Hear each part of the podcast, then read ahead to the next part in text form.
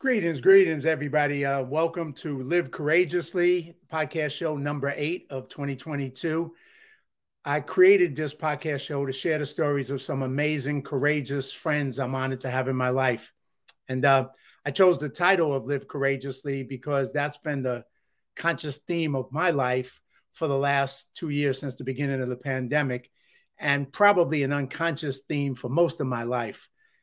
If you haven't seen the previous seven podcasts, you can watch them on my Live Courageously YouTube channel or at Duff Square Film on Rumble. And I recommend you check them out and binge watch them to get a real amazing dose of courage from some uh, very courageous folks. So uh, these are very uh, challenging and dangerous times we live in, and a natural reaction is fear.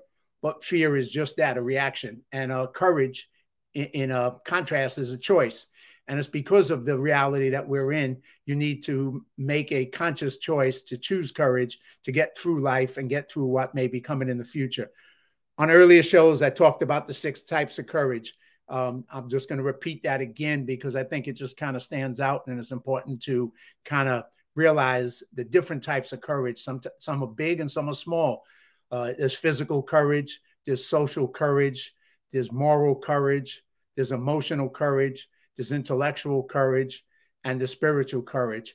And sometimes we uh, are, are, dealing with all of those at the same time, and some sometimes we're not. But um, I encourage you to adopt the spirit of courage in the face of any and all fears that you have in your life. So let me introduce you today to my guest, a friend, Tim Abell. Tim is an actor, a host, and a producer living in Los Angeles. He is an avid outdoorsman, Tim hosted Dorsey Pictures' outstanding television series, Grateful Nation, which we'll be talking about for 10 seasons, honoring our returned wounded veterans on the Outdoor Channel. As an actor, he starred as a former U.S. Marine scout sniper, Benny Ray Riddle, in a producer, Jerry Bruckheimer's TV series, Soldiers of Fortune, Inc., and many other film and TV projects such as We Were Soldiers, NCIS, CSI New York, CSI Miami, Sons of Anarchy, and 100 uh, more projects that he's been involved in. And we'll talk a little bit about that as well today. He was also the 2012 chairman of the board of the nonprofit Gallant Few organization, an amazing organization doing great work. Um, and he continues to serve on this board for over 10 years, helping our returning veterans re-enter and, and readapt into civilian life. Tim is proud to have served as a U.S. Army Ranger with the 275 Ranger Battalion and the 3rd U.S. Infantry Regiment, the Old Guard, uh, Caisson Platoon. Tim was honored to be inducted into 2014 as a distinguished member of the 3rd U.S. Infantry Regiment, DMOR, and Tim is a lifetime member of the U.S. Army Ranger Association, uh, and sua sponte, as he says. So let's welcome uh, Tim to the show. Greetings, brother. Uh, thank you for joining me and thank you for coming on, man. Thanks for having me on, John. Really do appreciate it.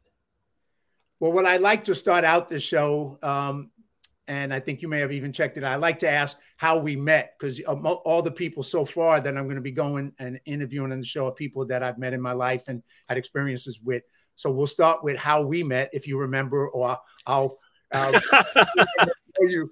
And uh, then secondly, I'm going to ask you how, you know, what does live courageously mean to you in your life? How do you take that? Well, let's start with how we met and, and some of the uh, uh, things we experienced together. Well, I know we we did do that uh, the flag project, and I know we met before that. Uh, you're going to have to refresh my memory because I, I go way back to like when did John and I meet? I, I try because I can't re, I can't remember when we met. You know, I I, I have the same uh, thing uh, Tim, but I think it was the Flag Project. But I, I, I, would not bet money on it. But I know, you know, so I ended up directing um, two short films. Yeah, one was a fictional piece, and one was a documentary um, educational piece for a Army veteran friend of ours, Dave Alspach, and it was his project. Yeah. I ended up stepping up and directing it. And you were one of the people that I interviewed about what the flag meant to you. And I think that's when we first met, but I won't, like I said, I'm not going to bet on it. It might have been before that. Yeah, I remember the flag very well. And, and I just, uh, I was trying to think, did we meet prior to that? And I I don't know.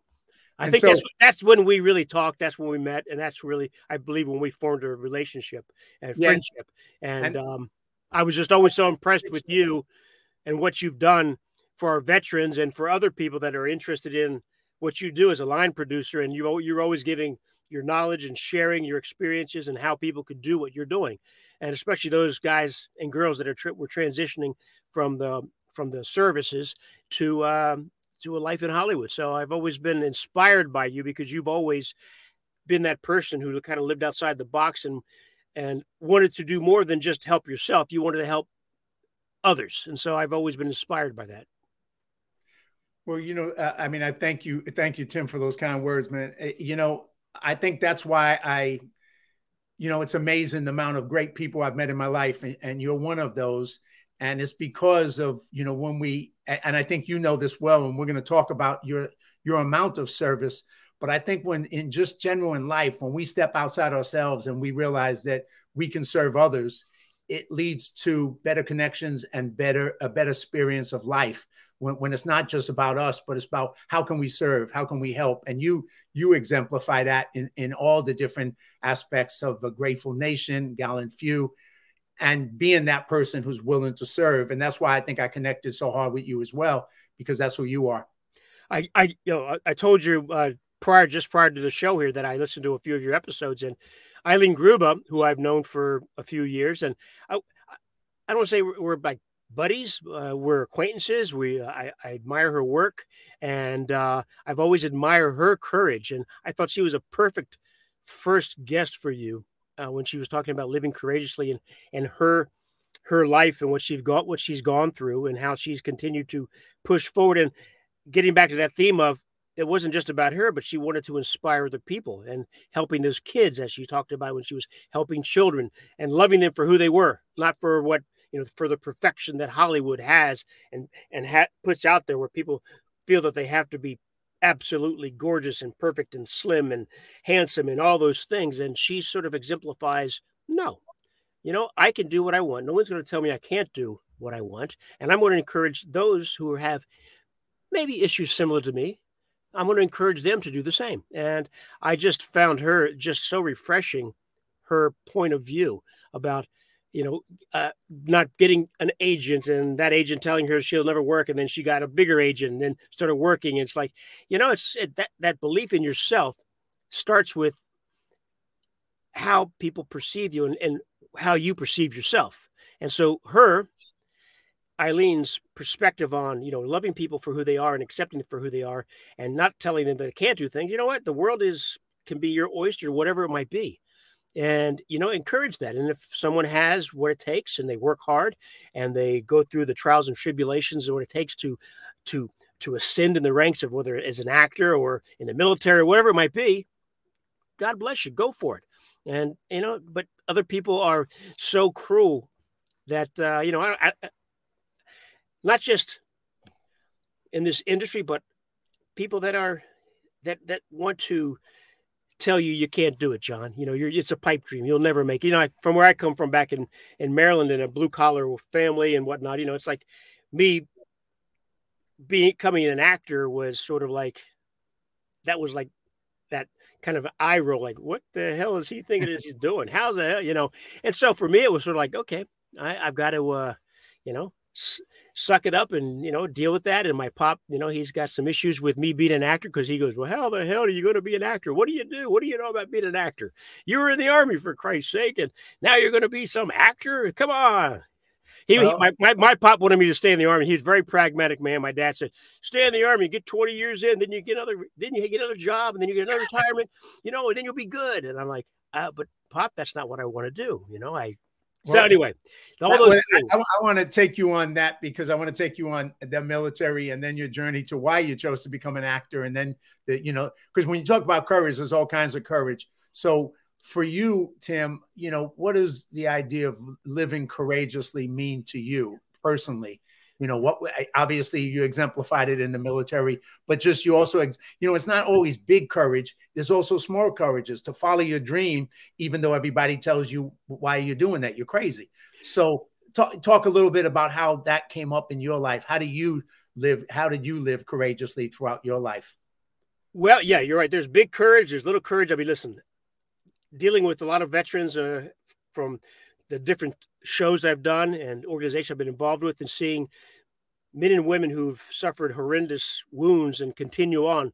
That's big courage, man. That is people that are are just really inspirational to me because of what they've gone through and how they now live their life, and as an example for others. And for me, growing up as a kid in Maryland, uh, I always knew I wanted to go in the army. My, my grandfather, my Pappy Abell, as we called him, he was in World War One. You know, born in 1900, and would tell us stories about you know when he was a doughboy uh, over in France, and and I just remember that it just I loved hearing him tell stories about that and show pictures out of his books and whatnot, and I loved reading. And for me, that dream of wanting to be in the army when I became of age to join was something that um, you know my father was for it. My father was, you know, when I told my dad I wanted to join the army, he was like all for it. You know, like great.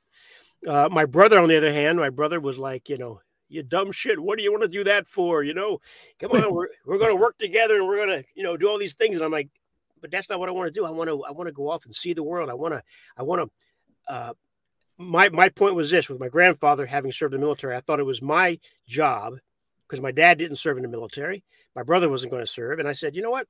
It's incumbent upon me to secure my family, the Abell family's, you know, legacy here. You know, it was my little patriotic dream of, you know, fighting for my country or at least putting my life out there in, in a way that I could say, you know what, we, uh, I put my life out there. I joined the military for my family so that we could live free, and that was just my my small little contribution to to to uh, uh, to our country and to my family. And so, I remember, I remember when I interviewed you on the flag. You know, you talked about that history of your family's uh, contribution uh, throughout generations in the military. That was one of the things you talked about when when you talked about what the flag meant to you.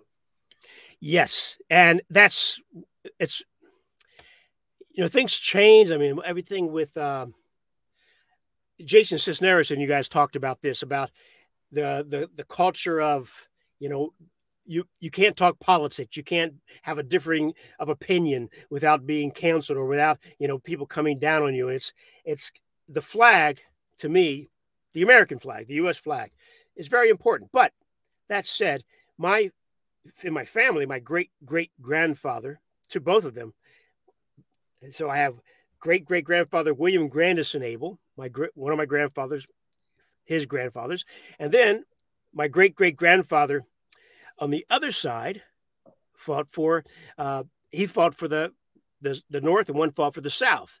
So i had pride in, in my family just in terms of you know not that i you know i'm out there waving a confederate flag but i go you know what? This was these were two patriots who thought they were fighting for the right thing. You know the right conclusion i believe was met. You know what? The, the union was preserved and everybody was brought back into the union. And for me, it's like I'm proud of that. I'm proud of both sides for what they for fighting for what they believed in. You know, they, my my grandfather on the northern side was was a poor sharecropper, as was my grandfather on the southern side was a poor sharecropper. Nobody owned slaves. Nobody was you know rich or powerful. They were just like myself, blue collar person who. When it came to their their government saying that we needed you to fight then they fought. And when you did join, when you made decided, like you just mentioned, when you decided you wanted to, you know, make your contribution and you joined the army, you also didn't just you, you kind of went into a special um, uh, uh, division with the Rangers, so you just didn't go into the army, um, and so that's uh, not an easy group to be in. It obviously it's an elite um, development. So tell us a little bit about that. Well, I'd read a book prior to joining the military, based on the John Wayne movie, The Green Berets, and I wanted to be a, I wanted to be a go in the special forces. Right, uh, Robin Moore wrote this book, and it was a great book. I saw the movie, and uh, uh, for me, it was like when I went to my hometown recruiter who was in the cafeteria. I said, "I want to be a I want to be a Green Beret. I want to be special forces." And there, and right away, the recruiter goes, "Why the hell do you want to do that?" you know, come on, come on in and we'll talk about the different jobs you can do. So, I mean, he, he tried everything truck driver, computer technician, aircraft mechanic, all these things. And he goes, and I go, nah, I go, you know what? I go, if I join the army, I want to do something I can only do in the army. And I want to do something where I'm actually, you know, having to test myself as a young man to uh, and to, to, be able to fight for my country in a way that uh, I wouldn't be able to otherwise. I mean, I, I, can go to college, I can go to University of Maryland and get all those other jobs and maybe learn those other skills outside of the military, but I can only do this in the military. And so they shook their head and basically said, "Okay," and they they couldn't get me a slot in the special forces because they were they were sort of uh, filled up at the time. So he goes, I do have this thing called Rangers. There's a new Ranger Battalion called the the Second Seventy Fifth Ranger Battalion out of Fort Lewis, Washington. Uh, I can get you that. I'll give you a, what they call a, a, Ranger option on my contract. And so uh, I read the brochure and I went, you know, all the different things, you know, sleep, going for, you know, five days with no sleep, no food, and you know, swimming and scuba diving and rafting and climbing and jumping out of airplanes and testing yourself until exhausted. I thought, that's what I want to do. You know? huh. And he goes, well, you know, if uh, you know, if you don't make it, they could do whatever they want with you. You, you could be, you could become a cook. And I go, well, that'll be a motivation for me not to fail, then, won't it? No so, kidding. yeah, well, you know what? So it's like every young man. I thought, you know, every young man, I, I believe, wants to know what they're made of, what, what that metal is. You know, what what do we have, and, and what do I have to offer? And if I if I can't make it, fine. You know, and then I get I get put someplace wherever, and I'll make the best of that. But it was for me. It was there was no quit. I said, you know what, quitting is not an option. You know, so so you just go in 100%, and it's kind of what I've taken from the military and put into my life now is, you know, there is no quit. You know, it's like being an actor. It's like, you know, I'm going to be an actor. So it's not not about, well, what if I don't? You know, we always have contingency plans. You know, we always have those plans for failure in the military or in life. You know, I say, well, what if you don't succeed in the military? This this, what if you don't succeed in this particular mission? You know, what's your contingency? And we do have a contingency plan.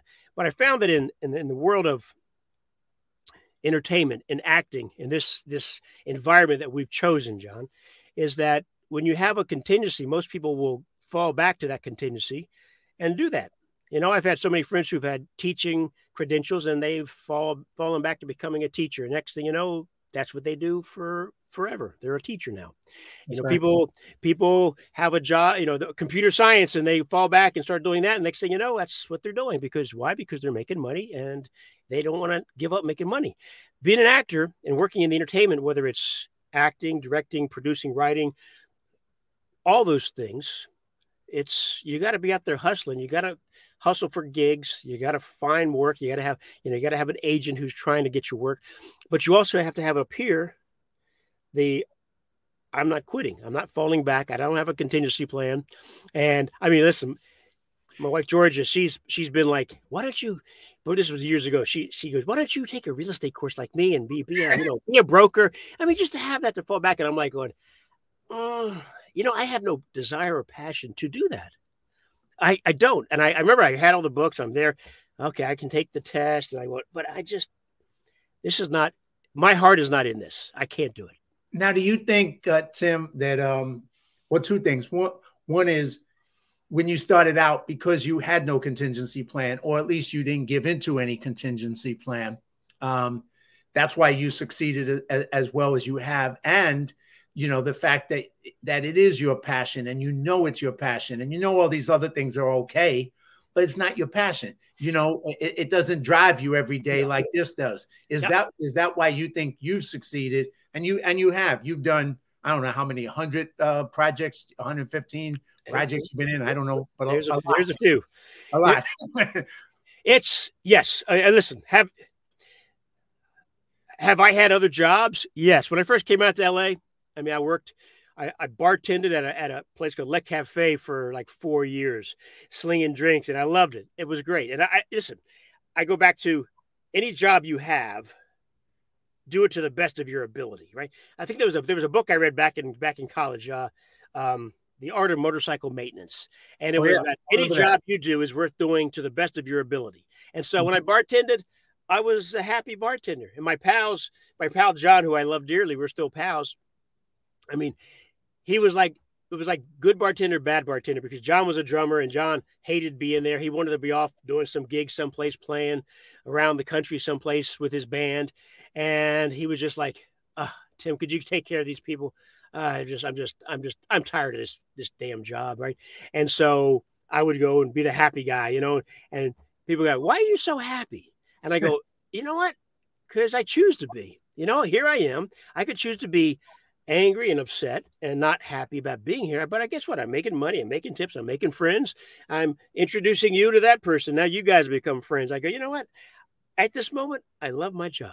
And I've done that with not just that, but, you know, when I built sets, I built sets. Uh, um, friend of mine, Bobby Knott, had got me a job uh, with this company because, you know, again, trying to get between gigs and not not doing a lot of work. This all before Soldier Fortune gig came up.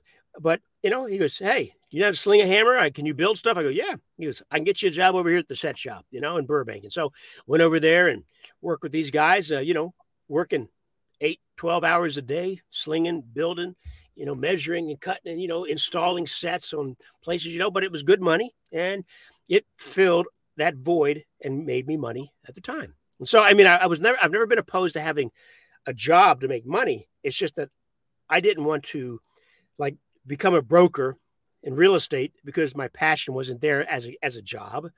Uh, I, it's always like it was a short term until another acting gig came up, and then when I got Soldier of Fortune, that was sort of like the um, the big lottery ticket item that all of a sudden came up, and it was sort of like, how the hell did that just happen? You know, I just got I just got lucky, and I had a I had a great manager at the time, Danielle Dell, uh, who who believed in me, and she was able to make make the deal happen, you know, with my performance uh, in the audition. But, you know, again, those you said before, you know, we, we don't have success without the help of others. I mean, it's never it's never just the lone wolf McQuade, which just me. I'm doing everything and no one's helping me and I I succeed. It's we have a team of people. We have friends. We have uh, partners in our life. We have those people that believe in us that help us, and that you know because I've gone through periods of time where it's been very difficult, you know, and you go, damn, did I choose the right, the right, the right profession? Did, you know, I mean, this is like, uh, did you ever I, have that moment where you were that close to quitting? Did you ever get to that point? I've never been close to quitting. I've just had that moment of, am I not that, am I not good? But then I go, no, I know I'm good. I know I've right. got, I know I can bring things to the, you know what? It's that, those, are, that's what, that's what gets me. It's like, well, I just, you know, it's just a matter of uh, there's a lull until someone comes along and sees me either sees me in something and wants to wants to hire me, or I read for them and they go, "Man, this guy was great." You know, it's and it's when you when you're when you're when you love something so much, the satisfaction I get from being in a film or on stage, whatever, when that, in those moments, it's it just kind of it's so gratifying and it feels good. And you know I, I i also say i want to be able to set an example as we said in the, in the, rangers you know you always you know setting the example for others to follow. And if i can do that as a mentor or as, as an actor that uh, some young person who just got out of the military uh, might go my god that that guy he's a good actor and he does great. And i want to i want to emulate that. I want to be like that. He's given me the, the the the, courage to be able to pursue that because you know I, I had no idea how i was going to be an actor when i thought I, when i said i want to be an actor. I'm back in i'm back in washington d.c and uh, taking classes doing plays and uh, studying at the studio theater in dc and and it was sort of like i don't know how this is going to work, but I just know I really, really like this, you know. And I was at the University of Maryland at the same time and doing plays there. And then I was just sort of, I had not told my pop, you know, that, um, that, that I wanted to be an actor. He thought I was doing something else, like going to get a business degree or go back in the military. And when I finally said, you know, dad, I think I'm going to be an actor. And that's when he was just like, what in the hell are you thinking? How do you make money doing that? And then it was sort of like, well, I don't know yet, Pop. I'm trying to figure that out. Well, you know, I kind of went on the, a similar journey, uh, Tim. Obviously, I a poor blue collar, you know, working class kid from the Bronx, and and you know, I've worked I don't know forty different jobs of every type, and um, and then I got into acting and I pursued that. That took me to Hollywood the same way, and and then you know eventually decided it was behind the camera where I belong. But with all those jobs, I realized that you know what I do now. I say, you know, last movie I was up in Canada with Kevin Sorbo. We did a movie up there, I line produced, and, and I, am not kidding. But I don't feel like I work a day. It it isn't work. Yeah, I work. I worked in factories. I've done hard labor. I've drove cabs. Yeah. I know what hard labor is. You know, and when people complain about doing what we do, I, I, I just it, it, just makes me it baffles me. I'm like, are you serious? You know? I mean, how can you complain about this? I, well, listen, they're, they're and so blessed to do what we get oh, to do, whether it's in front of the camera or behind the camera. Exactly. No, I, I feel that too. And uh, I, you on one of your podcasts, you guys were talking about, you know, a lot of folks who like the, and that doesn't matter what it is, but they they play that victim card you know. Yeah. And I know in the in the in the acting world, it's always, oh yeah, well his dad's a damn director, that's why it's nepotism, you know. And, oh, you know, and he'd uh, you know, it's like all these things. It's like, and, and there's a lot of haters too. It's like, sure. Listen, I've had friends that I've cut loose because that. I mean, when I got the Soldier of Fortune TV series, and it was huge for me. I was like a a big, big, big wow. It was like, oh my God. And when that happened, uh, I had a friend, and I'll say former friend because he at the time was sort of like everything I did. It was, he kind of like you know one of the you know kind of pardon my language, but shit on you know. Oh well, that's that's just a regional commercial, or oh that's uh, that's just a, a B movie. Who's going to see that? And I got the series, and he goes, "Well, that's just a uh, okay. It might be Bruckheimer, but it's just a, it's a syndicated series." And I, and I go, and I go, and I go, why is it you can't be happy? Why can't you just go, dude? That's awesome. I go, right. well, I'm just trying to, you know. And he's one of those friends who had been in a soap opera for years, and he kind of mentored me a little bit, which I was always grateful for. Sure. But he ended up becoming a teacher because he fell back to that fallback position of being a teacher, and that's what he. I don't even know if that what he's doing now, but I, I, I for the next 10 years i believe that's what he did and so sort of like i think it was his anger at himself that he was sure. projecting on me. Of course. You know, and because he was so upset with himself and his own career. So, you know, I don't, I, I try to take those things personal. I don't want to hold grudges. I don't want to, you know, if I can mend a bridge and I can say, you know, I'm sorry, you know, uh, it, it, it was just as much me or whatever, then mea culpa. Let's just move on and be friends and not have this, this bad blood between us because I lost a brother I lost a brother uh, a few years back, my brother, my older brother, and you know I always wished that there was things that I had said to him, and him and I had rekindled and had a great relationship again, like we once had. But uh, you know I never had the chance to because um, we uh, we had some issues. Same with, I mean, listen, there's as we get older, and I try to go. I, well, you know what? Living courageously means we might look at that timeline for what we have and go, wow, is 20 years what do I what, what can I do in the next 15 to 20 years? You know, I have to sort of step up my game. I can't just sit back and, you know, wait for things to happen. I know we have to kind of make things happen. And that's where I find living courageously comes because it's like you can be, yeah, I'll go, I'll, I'll talk about me, but being about, wow, I want to be doing a series again wow i'd like to be doing you know that project or this project and and how do i make those happen? And so it's all it's, as opposed to being a victim going you know i'll never get that and you know what i'm you know whatever the the reasoning is i have to look at my life in a way that you know get better every day at what i do. As eileen grubba said you know be the best you possibly can where people can't neglect you or can't not hire you you know? And listen that's that's what I love. I love. I've gotten to where I love doing projects. I, I don't care if the some, sometimes um, like the uh, uh, short films or films that don't pay much at all. You know, it's like I'll do it because it's a great opportunity. My pal Michael Broderick, who you know, yeah, great guy. You know, he did the he did the the the, the fathers and sons, the Terminal List story, based on Jack Carr's uh, novel, The Terminal List. And uh, Michael asked me to be a part of that. And you know what? I love the fact he was being he's be he, he's proactive. He is uh, a person who goes, you know what? I ain't got time to mess around.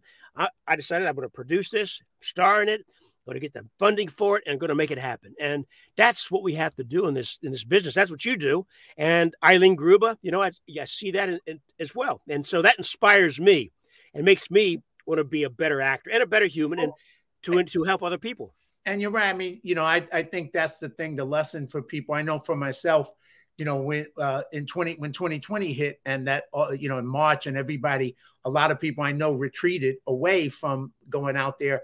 And i just you know because i come from an event with jason cisneros uh, unstoppable you know we had a different mindset and we were like no we're not going to retreat. We're going to go forward and we're going to throw ourselves into doing more things and accomplishing more and being the best we can be. And yeah. so the last two years when i know a lot of people who retreated i probably had two of the best years i've ever had and done more things because I was like, no, it was a conscious choice. In, in the face of that risk, in the face of that fear, I was still going to go ahead because, you know, I don't know how long the time is. I don't, we know, yeah. none of us really know how much long, how much time we have, but I know I'm, you know, I'm in the fourth quarter. And so we got to turn it up, man. You know, it's like basketball, play basketball every week. The fourth quarter, if you ain't ahead by then, you got to turn it up, you know? That, so, that you're you're an inspiration because I see all your videos uh, on Instagram of you out there, you know, working out and getting buff and got the big muscles working. I'm like, oh, man, this that that's that's an inspiration. You know what? That inspires me to want to get out of bed earlier in the morning, get outside, pick up my kettlebell or pick up my dumbbells and do a little something before my before my breakfast, you know. And so, you know, it that's that's what life is. To me, it's it, is you inspiring me. Uh, it's Eileen inspiring me. You know, it's it's all those people that in our in our in our sphere that inspire us to be better people. Then we can do the same for others. Exactly. It's all of us inspiring each other in in this sphere, but also inspiring other people that we can reach further and share. You know what we what we've learned and, and how we're stepping up and trying to encourage them to be the best they can be. So. Yeah. I'm going to pivot a little bit if you don't mind. I want to get. You, I'm going to get you to um, one of the things you did, which I, you know, I'd love to hear, uh, you know, what it meant to you because you stepped up to being a host on a great show called A Grateful Nation with on outdoor, um, and that gave you an opportunity to do something new, to host a show, but to do some amazing things with Wounded Warriors, and you did it for ten uh, seasons. 10 seasons yeah, yeah. Right? So, could you tell us a little bit about a how'd you get into doing that, and then what that meant to you, and some of the highlights of the people that these wounded warriors that you took on these incredible adventures. Talk about courage. Um, and you took them on these adventures and how it affected them, but also how it affected you. Oh, that's one of the highlights of my of my life is doing Grateful Nation, and it's it the way it started was this was back in uh, I think around 2007. Uh, I had gotten introduced to Chris Dorsey. Chris Dorsey had a, a, a company called uh, uh, Orion Entertainment. It's now called Dorsey Pictures. But I was asked to host a, a show about uh, an actor. It was about a, they were looking for an actor who liked to hunt and shoot.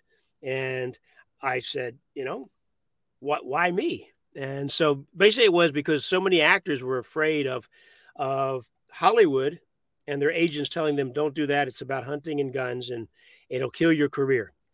But living courageously means having not hiding that fact that I, you know, I'm, I'm a conservationist. I, I'm a hunter. I'm a fisherman. I'm an outdoorsman. I believe in in making things better for our next generation. And hunting for me is is that's what I grew up with with uh, my first shotgun that my granddad gave me. So when I was asked to do that show, I did it for two seasons, and then it was it segued into a show called Grateful Nation. Now, it segued into Grateful Nation because of a, a, soldier named Greg Stube, a Special Forces soldier. And Greg Stube was so inspirational in his in his speech that he gave that uh, Chris Dorsey and some of the other folks that were uh, involved in the show said, "Hey, what do you think about doing a show where you take veterans on hunts and you tell their story?" And so I was I was down for it. I said, that sounds awesome to me.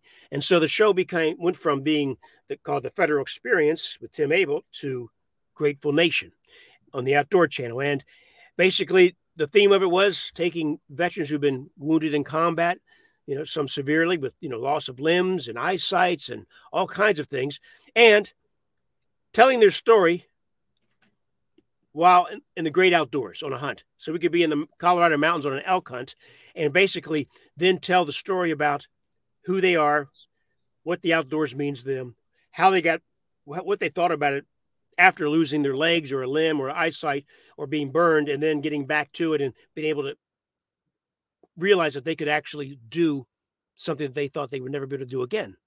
So for me, the show was just uh, the most wonderful experience and expression of love to our military because I was able to tell so many stories over those 10 seasons of all of these different veterans from every background and in the field. And some were very emotional. I mean, we, have had um, shows where guys have broken down, and it's not just the guys, but also our guides when they are able to, when I'm talking to them about these veterans and you know watching this guy out there in the field and he's out there with his prosthetic legs and canes and and just pushing through and you know dealing with the pain and it's just so inspirational to the viewers but also to the guide and to myself because we're witnessing it firsthand.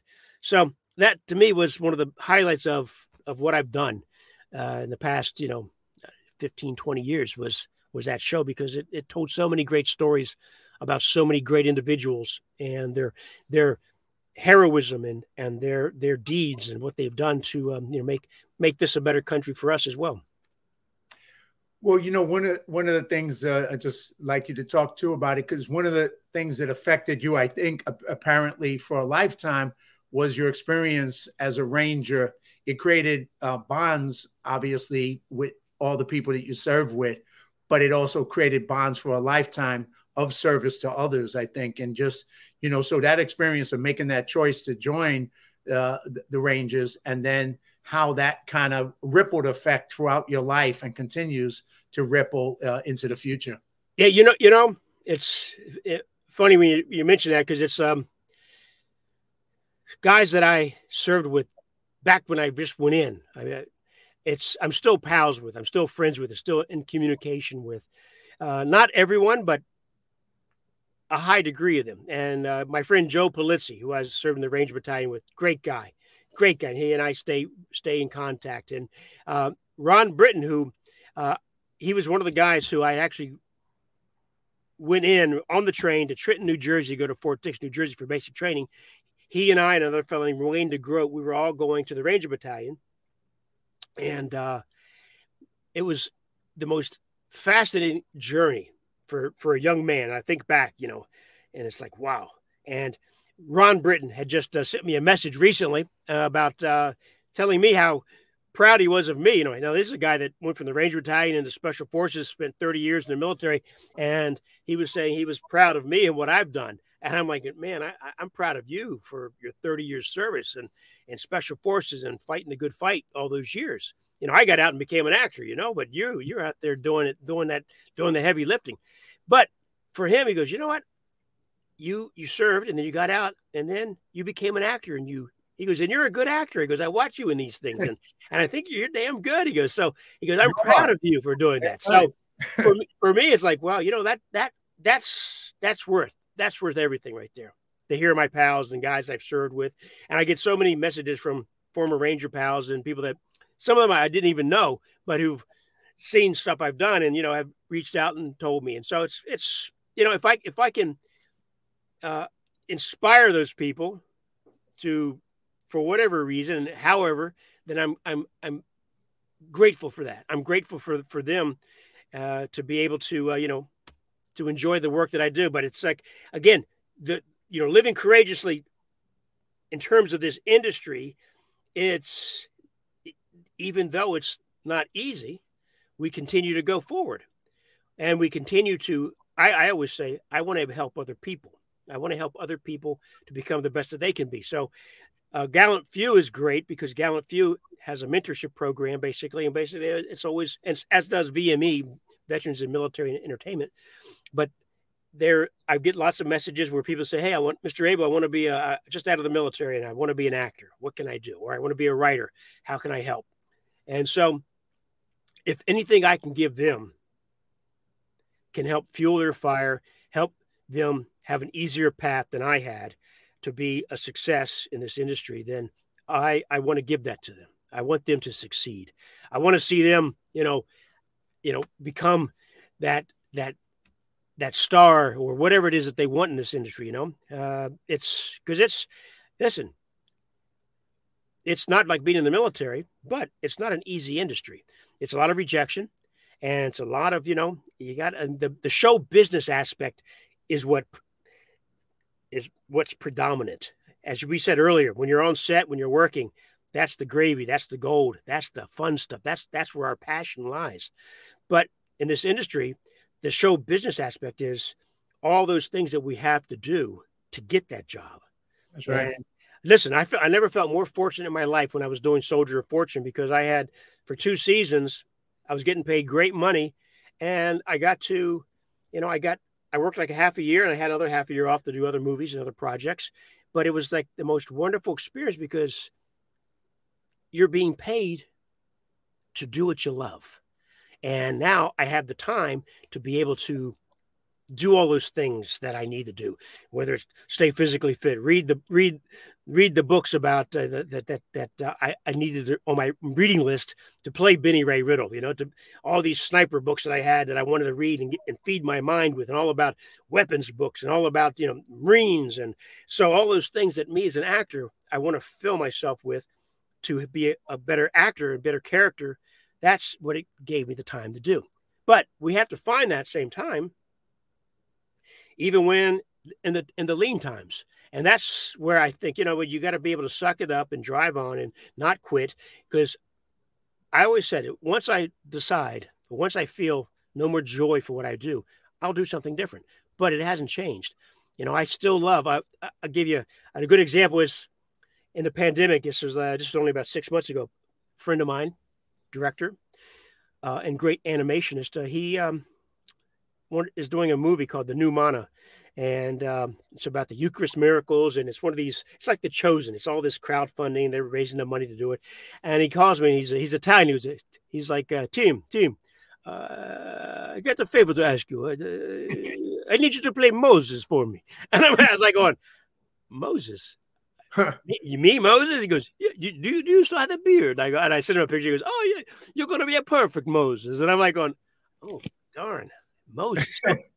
so it's one of those things that uh, he felt, based on work he's seen I, that I've done, that I'd be a great Moses for him. And I I had all this like doubt. But anyway, my point is is that that kind of pulled me out of a funk because I'm like, you know, the pandemic stuff's happening, and I go, okay, this gives me a new mission here. Okay, what am I doing? I'm going to be Moses. How can I be the best Moses I possibly can? And I listen. I went to Methodist Sunday school as a kid. I went to, you know, been to some Catholic masses and things like that because my mom was Catholic, but I'm really not a religious scholar. I don't know that much. I didn't know that much. And it was an education for me, which is one of those things about being an actor, which I love, is that we learn. Right. And if I can learn by playing a character, well then that day is that's that's a good day so i what i learned was it's like uh, wow so i'm always i'm grateful to to my friend angelo libutti for trusting me and and giving me that uh, that opportunity. But you know those things happen. They come along. And gosh i mean it's it's it's it, those are blessings man. Those are definitely blessings to be able to get to do what you love and get to do go through all that stuff. So that's a yeah. real amazing thing. Tell us tell the audience a little bit about um a gallant few. You just did something recently for them besides being on their board, and you just did a project I think recently for them to help uh, support them. Yeah, well, every year they were doing a. I, I got on the board in 2012, and that's like one of the first year. And I was like the first chairman of the board. It's now grown exponentially, and it's it's kind of blown up into a much bigger thing. I was on the board for 10 years, and I just stepped down, and I'm still on the uh, still on the still uh, advisory board, but I'm not on the on the main board. And um, so I want they need new blood in there, and I, I want to give them that opportunity by my, myself stepping down. But every year, Gallant Few the, had been doing a a, a a, charity event raising money for their coffers called Run Ranger Run, uh, and it had to do with Corey, who was a ranger that ran from uh, Fort Benning to Ohio when he was getting out of the military, out of the Rangers, and it was to raise. He was trying to raise money for for for an event, and so the event was called Run Ranger Run for many years. It just changed over in the past year and a half or two years to called the the Patriot Challenge, and it just raises money by logging miles and getting people to sponsor you, and in doing so, Gallant Few is able to help veterans across the board from Marines, Coast Guard, Army, Air Force, everybody to uh, who are transitioning from active duty back to the civilian world. And it's we we think you know when we think about victimhood or think of, we have difficult time with what with what we're doing and and whatnot. Think about these young men and women that are transitioning from the military back to the civilian world, and some of them with you know PTSD or wounds or loss of limbs and eyesight and whatnot, and trying to get back into uh, uh, that world and trying to find, you know, their place. Because in the military, you know, we, we have a place, you know, we know what we're doing. We have a job, we have a mission every day. In the civilian world, you can get lost. And uh, so Gallant Few helps those, that helps them find mission and purpose again. And that's been something obviously you've done a, a lot. And then you mentioned earlier too, now on the the um, Hollywood side, the organization that you're part of, that I've done some trainings for, great people, uh, VME, Veterans in Media and Entertainment. Yeah. And yeah. You know, they're out of um, American Legion Post 43 that I belong to as a son of the Legion because my dad was in the Army. Yeah. And so th- it, that's a, a, great group that, you know, besides Gallant Few, which is transitioning people from the military into wherever they can go in the civilian life, VME is focused on uh, uh, helping people in the entertainment industry, veterans, to succeed in the entertainment industry. And you're part of that. And that's also a great organization with some great folks. They uh, do. They, they do such such great work. And uh, like I say, you've done your classes where you've taught about how to be a line producer. What does it mean to be a line producer? All those things. It's uh, the classes from from whether it's animation or writing, and and I I just love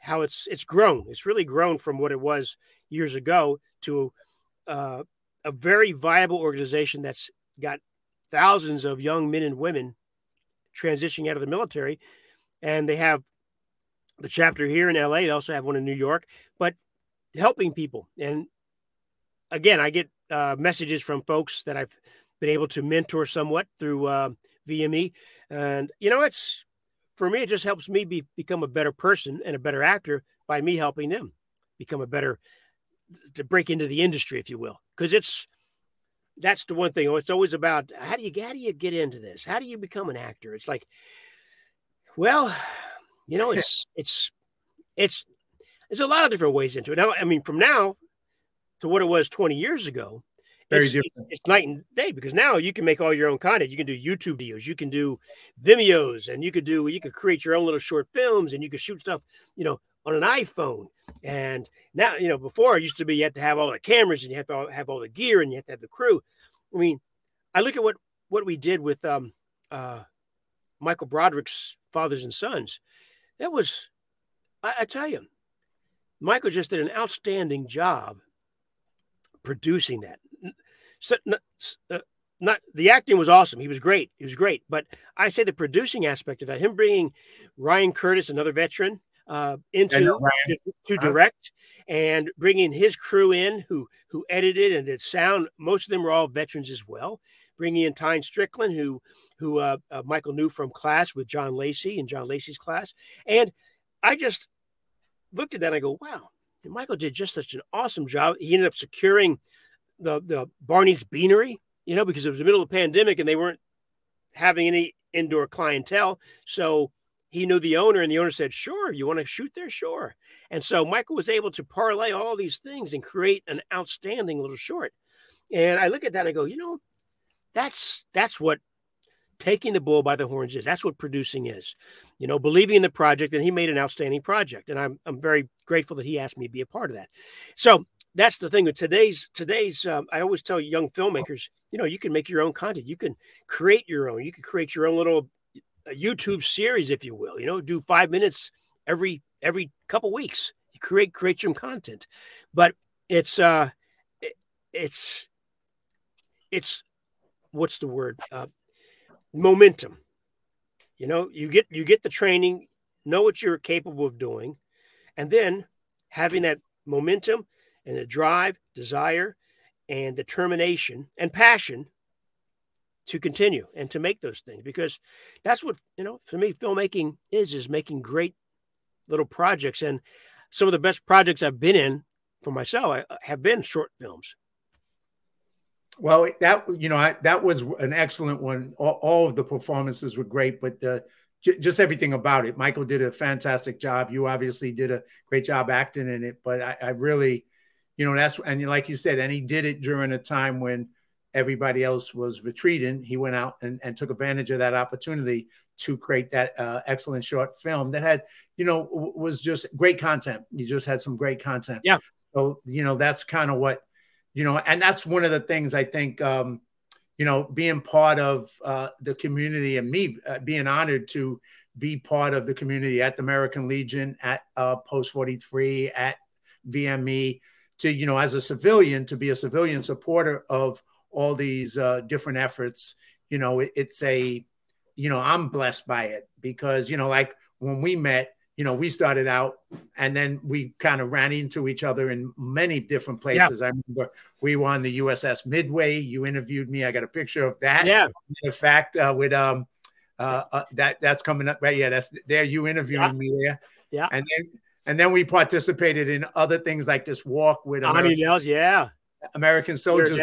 Yep so you know we our, our, paths crossed in so many ways from one uh, point of a, a, contact. And you know for me it's been a blessing to do that and, and, to have this community out there. I think in some ways in the time i've been in hollywood the veteran community in hollywood has been the best community. I got to go to the gi film festival with the flag. Yeah. and i said at the time it was the best film festival i've ever been to because it's the quality of the people. It was yeah. just real people yeah. you know and to me that's what i enjoy the most is being around real people not being around uh, less uh, say more fake people um, in hollywood. So um, so that's been and you've been part of all that i think in your career. So you've had a chance to work with so many different types of people. I, I, I go back to this again that you're you're an inspiration to so many folks because of your giving. And i think it's probably from you know your work with Tony Robbins and your your wanting to and, and being part of Post 43 and knowing the veterans, but sharing your success stories, sharing your knowledge to those young filmmakers, actors, producers, whatever they might be, that's that's invaluable, you know. And you've touched people's lives in in a way. Uh, to me, that's that's what, geez, living courageously is all about. Is you're you're helping others to live courageously and to create content and to to be the best that they can be in this industry. And that's I, listen. I, have been a lot of times I've, I've I've been asked, you know, why do you why do you uh, spend time talking to people that you know can't do anything for you, you know? And I go because they can't do anything for me. You know, I'm not doing it to for to to get a job. I'm doing it to get paid. I'm going to give them three hours of my time, telling them what I know, so hopefully their journey will be easier and that they can be successful. And if that if that three hours of my time helps them, well, God bless them, you know, and, and I'm willing to give that time. So a lot of people aren't. A lot of people are, what's in it for me? You know, what why do I want to talk to that person? Why do I want to read that person's script? You know, whatever, you know, why, you know, and it's like, well, because it's what being a good person's about. It's what sharing and and helping others to achieve their dreams can be fulfilling to you as well and make you a better person and make you make you achieve things that you never thought you could. You know, it, it, that's so true, and and you never, you know, I, I always say, uh, the secret to living is given, and when you when you give of your time, when you give of that to somebody, you're not doing it to get anything back. You do get back. You know, that's not yeah. why you do it, but you get back things that you don't know where they're going to come from, and, yeah. and maybe it's just that connect. When I was up in Canada, there was a guy, uh, one of the extras was just standing on, on, you know, line as an extra. And he just looked interesting to me. So I went over and I shook his hand and said, Hey, you know, who are you, man? What's your story? And I like to know people's stories. And this guy grew up in Cambodia during Pol Pot and he escaped from Cambodia. And he is a, a judo expert. He's all these things. And now we become friends for life, all because I just reached out to this yep. guy, shook his hand and said, Hey, man, what's your story? You know? Yep and you you don't realize what you get back by doing that be, be by willing to give like you said and i think that's what you've done throughout your life with all the different ways that you've served And I just think we got to tell people, you know, it's like it's the best thing you can do is to to do that. It really is. It just yep. you know, if you don't do that, you're you're you're sabotaging yourself, you're hurting yourself. You're missing out on, on the good things in life. That's right. Give. You are. That's right. I, I, I listen. One, one thing I wanted to share with you that I share with people because people will often ask me about um, about acting and whatnot. And know, what, what, what advice do you give me? You know, well, you know, it's all, you know, the normal stuff. Yeah. Yeah. Okay. Yeah. Study hard and, you know, trust yourself, all those types of things. Read a lot, do plays. But when you're on set, when you're working, I always say this is where this, that, that living courageously within yourself as an actor is trusting your instincts. And what I mean by that is so many times. I remember when I first started acting, I, I thought I had an impulse to do something. And I go, no, no, I can't do that. No, no, I, I, I, didn't rehearse that, or I didn't, I didn't clear that with the other actor or the director, and it, it, always bothered me. And I, and I, I didn't get to become, I didn't become a good actor until I trusted those instincts enough to just do them, because nine times out of a, out of ten, director would go, "Oh, I like that. Was great. Yeah, awesome. Okay, yeah, let's uh, let's move on. That's, that was really awesome, because that's it's about the surprises, about uh, those things that come up as an actor. And I said, if you don't trust those things, then why are you an actor? You know, if you're just trying to be like every other actor, well, then you know, there's they come a dime a dozen. But a director hires you because you're unique. You're you. Be that. Let yourself be unique. Maybe the director will go, "Hey, John, uh, don't do that thing you just did there. Um, I, I kind of liked it, but yeah, I don't think it works." And okay, great. And then you move on. It just didn't work for that that, that time. But trusting yourself, you can come up with so many great things. And that's what I was just telling actors: trust yourself and be courageous in your in your decision making. You know, and when you do it, if you do it fully and passionately, nine times out of ten, the director is going to go, "That's awesome. That's awesome," and uh, they move on. So, and that's what that's what will make you. I'll say that's what can give memorable performances. That's what can make. Well, for me, it's it's what it's that passion. It's like wow, I felt, mm, you know, and and I don't go home thinking, man, why didn't I trust myself? You know, because you know that's that's what being an actor is. I think is is taking risks. And right, and and and that's what we were saying earlier and throughout the, whole show. You were you were speaking to because there's all kinds of courage there's you know the big courage and then there's the small courage and it's the you know the courage that in that moment trusting your instinct that's yeah. a courageous act you know courage isn't always you know putting your life on the line that's one uh, version of courage and obviously an important one but then there's other forms of courage and just you know on a daily basis finding that small and big and medium size all those moments to be courageous, to not be afraid. When you're afraid, step into the fear and do it anyway. Don't yeah. let fear, don't let the fear hold you back. Acknowledge the fear. Yeah, I'm afraid, or yeah, that's real. But at the same time, I'm going to step through this fear. I'm not going to let the fear hold me. I'm going to yeah. go through it. I'm going to be the person who who goes forward, not backwards. Yeah, that, that, that's the thing too. It's like everything. In I, I go back to this uh, specific specificity about being an actor the one thing where most actors fear, you know, a lot of actors have fear. Listen, I've been there too. I where I, I I didn't do my homework. I didn't. I I wasn't prepared. I'll I'll say. I thought I could just wing it, and I blew it. It's, it's on me. So that courage of being so so down with your, you know, you get your your your 10, 20 pages of dialogue or scenes or whatever. Um, you know, if you don't want to spend the time on it, then don't waste their time because you know, someone else is going to get the job. Go in there fully prepared, balls to the wall, know it backwards and forwards, know who the character is, make those decisions. In the military, always say, you know, indecision kills. And same thing within acting. You know, you have to have make a decision about who that character is you're playing. And, you know, right or wrong, you can't be willy nilly. You got to be very concrete about who who that character is. And when you go in now, now it's all self tape pretty much. But when you do your self tape for that audition, you just got to be so, I'll say, concrete in your mind of who this character is and what's happening.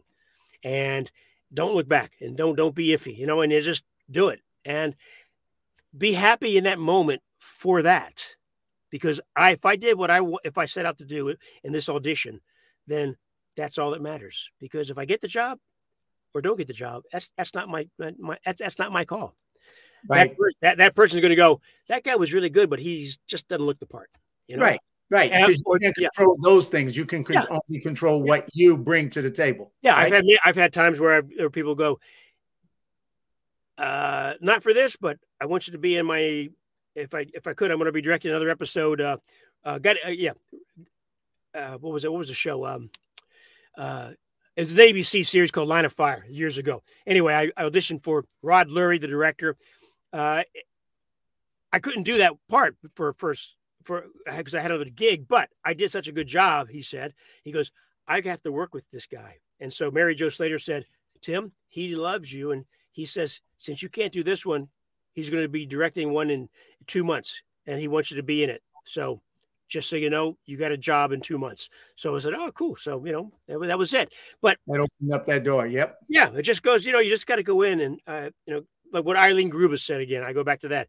Be so good that people want to work with you. People can't deny you.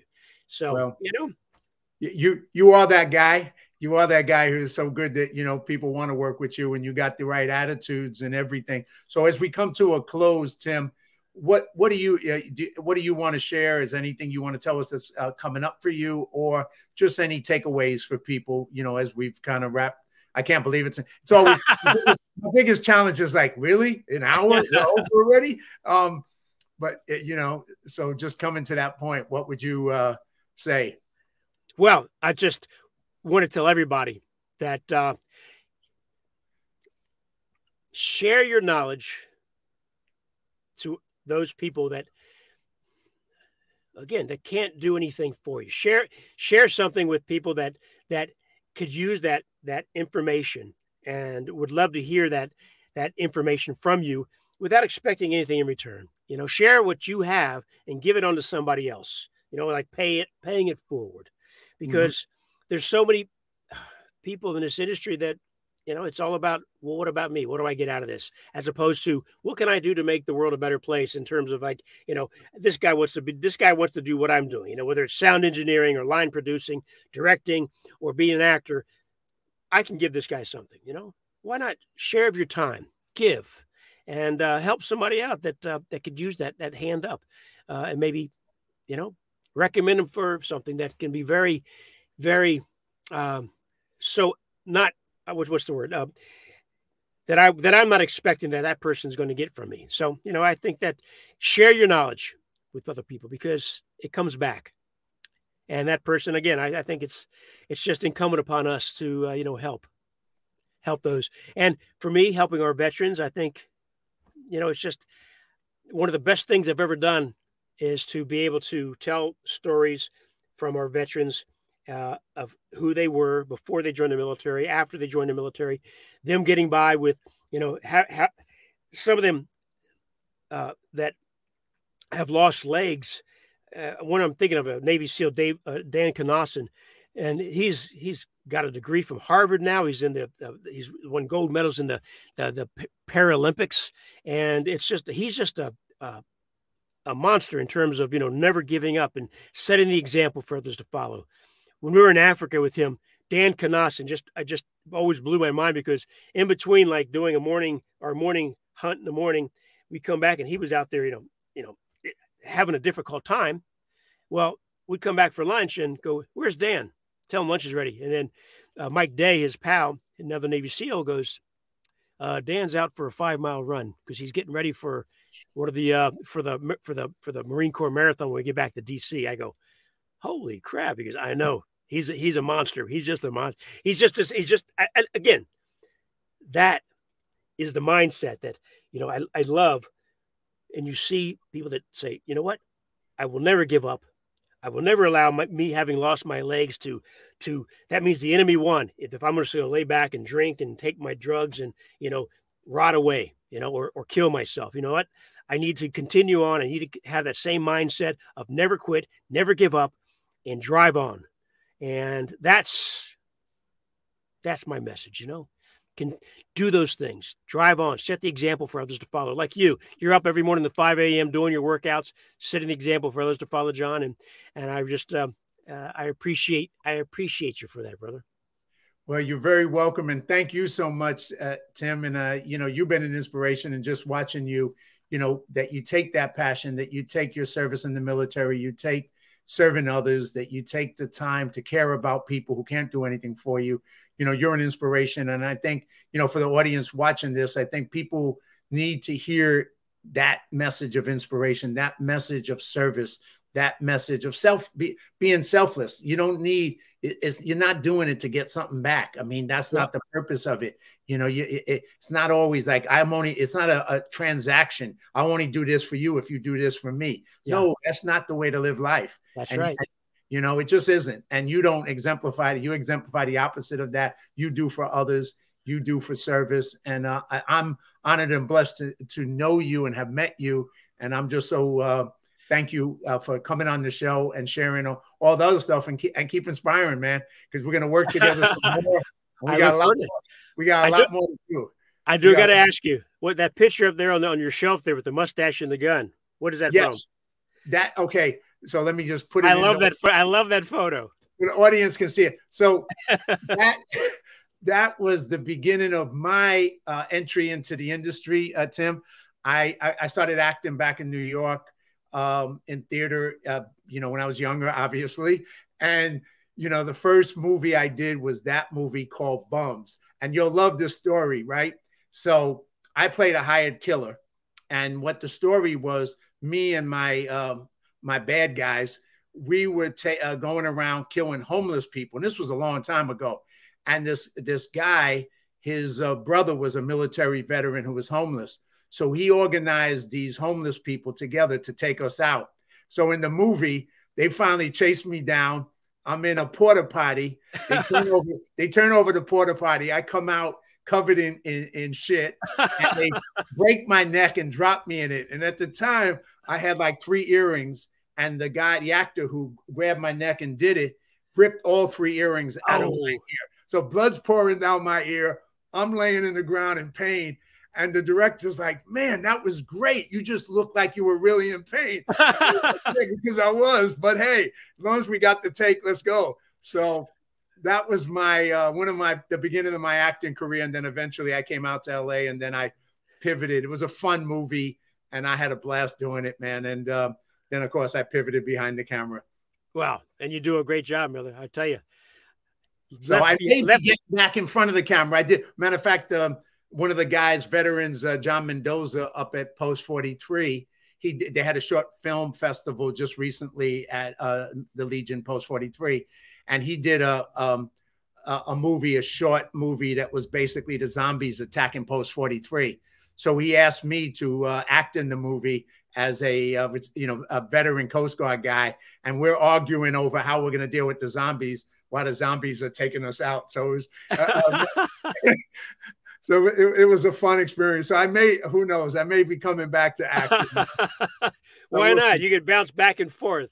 Exactly, exactly. But uh, man. hey, man, it's been a pleasure. Thank you so much uh, for being part of it, man, and uh, thank you for all you do. And um, I look forward to working with you in the future. All right, I look forward to it too. And you know what? And keep getting these great guests because I I'm loving your shows, man. Living. Well, I got a bunch more, and you're gonna know some of them, I think, and you know, not and you keep, you know, when I first started this idea, I had like uh, 40 people. I put a list of 40 people I wanted to interview that I know personally. The list is now up to 75. I'm like, oh God, uh, you know, and I'm I'm just blessed, truly blessed to know so many great people like yourself and all these other folks that you know they've come into my life and we've become family and friends for life. And that's, so that's wonderful. I just want to share them because they got great stories and I think they'll inspire people. Well, and you are inspiring people. So, and, and your guests are as well. So thank you for what you're doing. And thanks for having me on, brother. You got it, man. Have a great one. God All bless, right. Cheers. Cheers.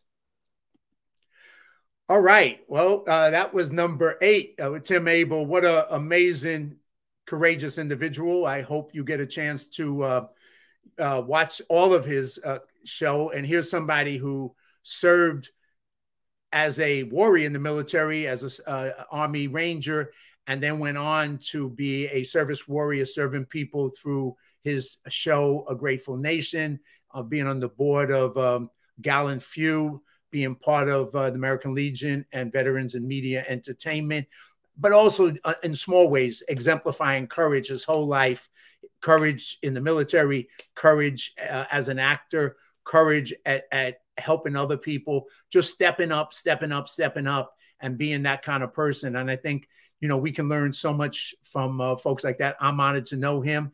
And uh, this was uh, uh one more show, and we got uh, some more coming up. I got two more people scheduled for the next two weeks. One is um, Bob Hamer, who's a former FBI agent, an author, and a consultant in the film industry, and then another uh, both friends and another friend, Dave Albin, who uh, led firewalks for Tony Robbins and led his own firewalks and is a speaker, a motivator, an author, and just an all-around uh, inspiring person. That's the next two weeks, and then it just keeps going from there. I got, like I told uh, Tim at the end, I got another 60 plus people that I know personally who have incredible stories just like them. And some of the people have popped on is uh, somebody here who I'm going to just throw up. Um, um, uh, Ted Shred, who is uh, also somebody I'm going to be bringing on the show. He didn't know that. He just found it out right now. But uh, Ted will be on the show as well. So thank you, everybody. Um, uh, just inspire, you know, encourage you to live courageously and join me next Sunday at 12 p.m. when we uh, speak with our next guest, Bob Hamer. Have a great weekend. God bless.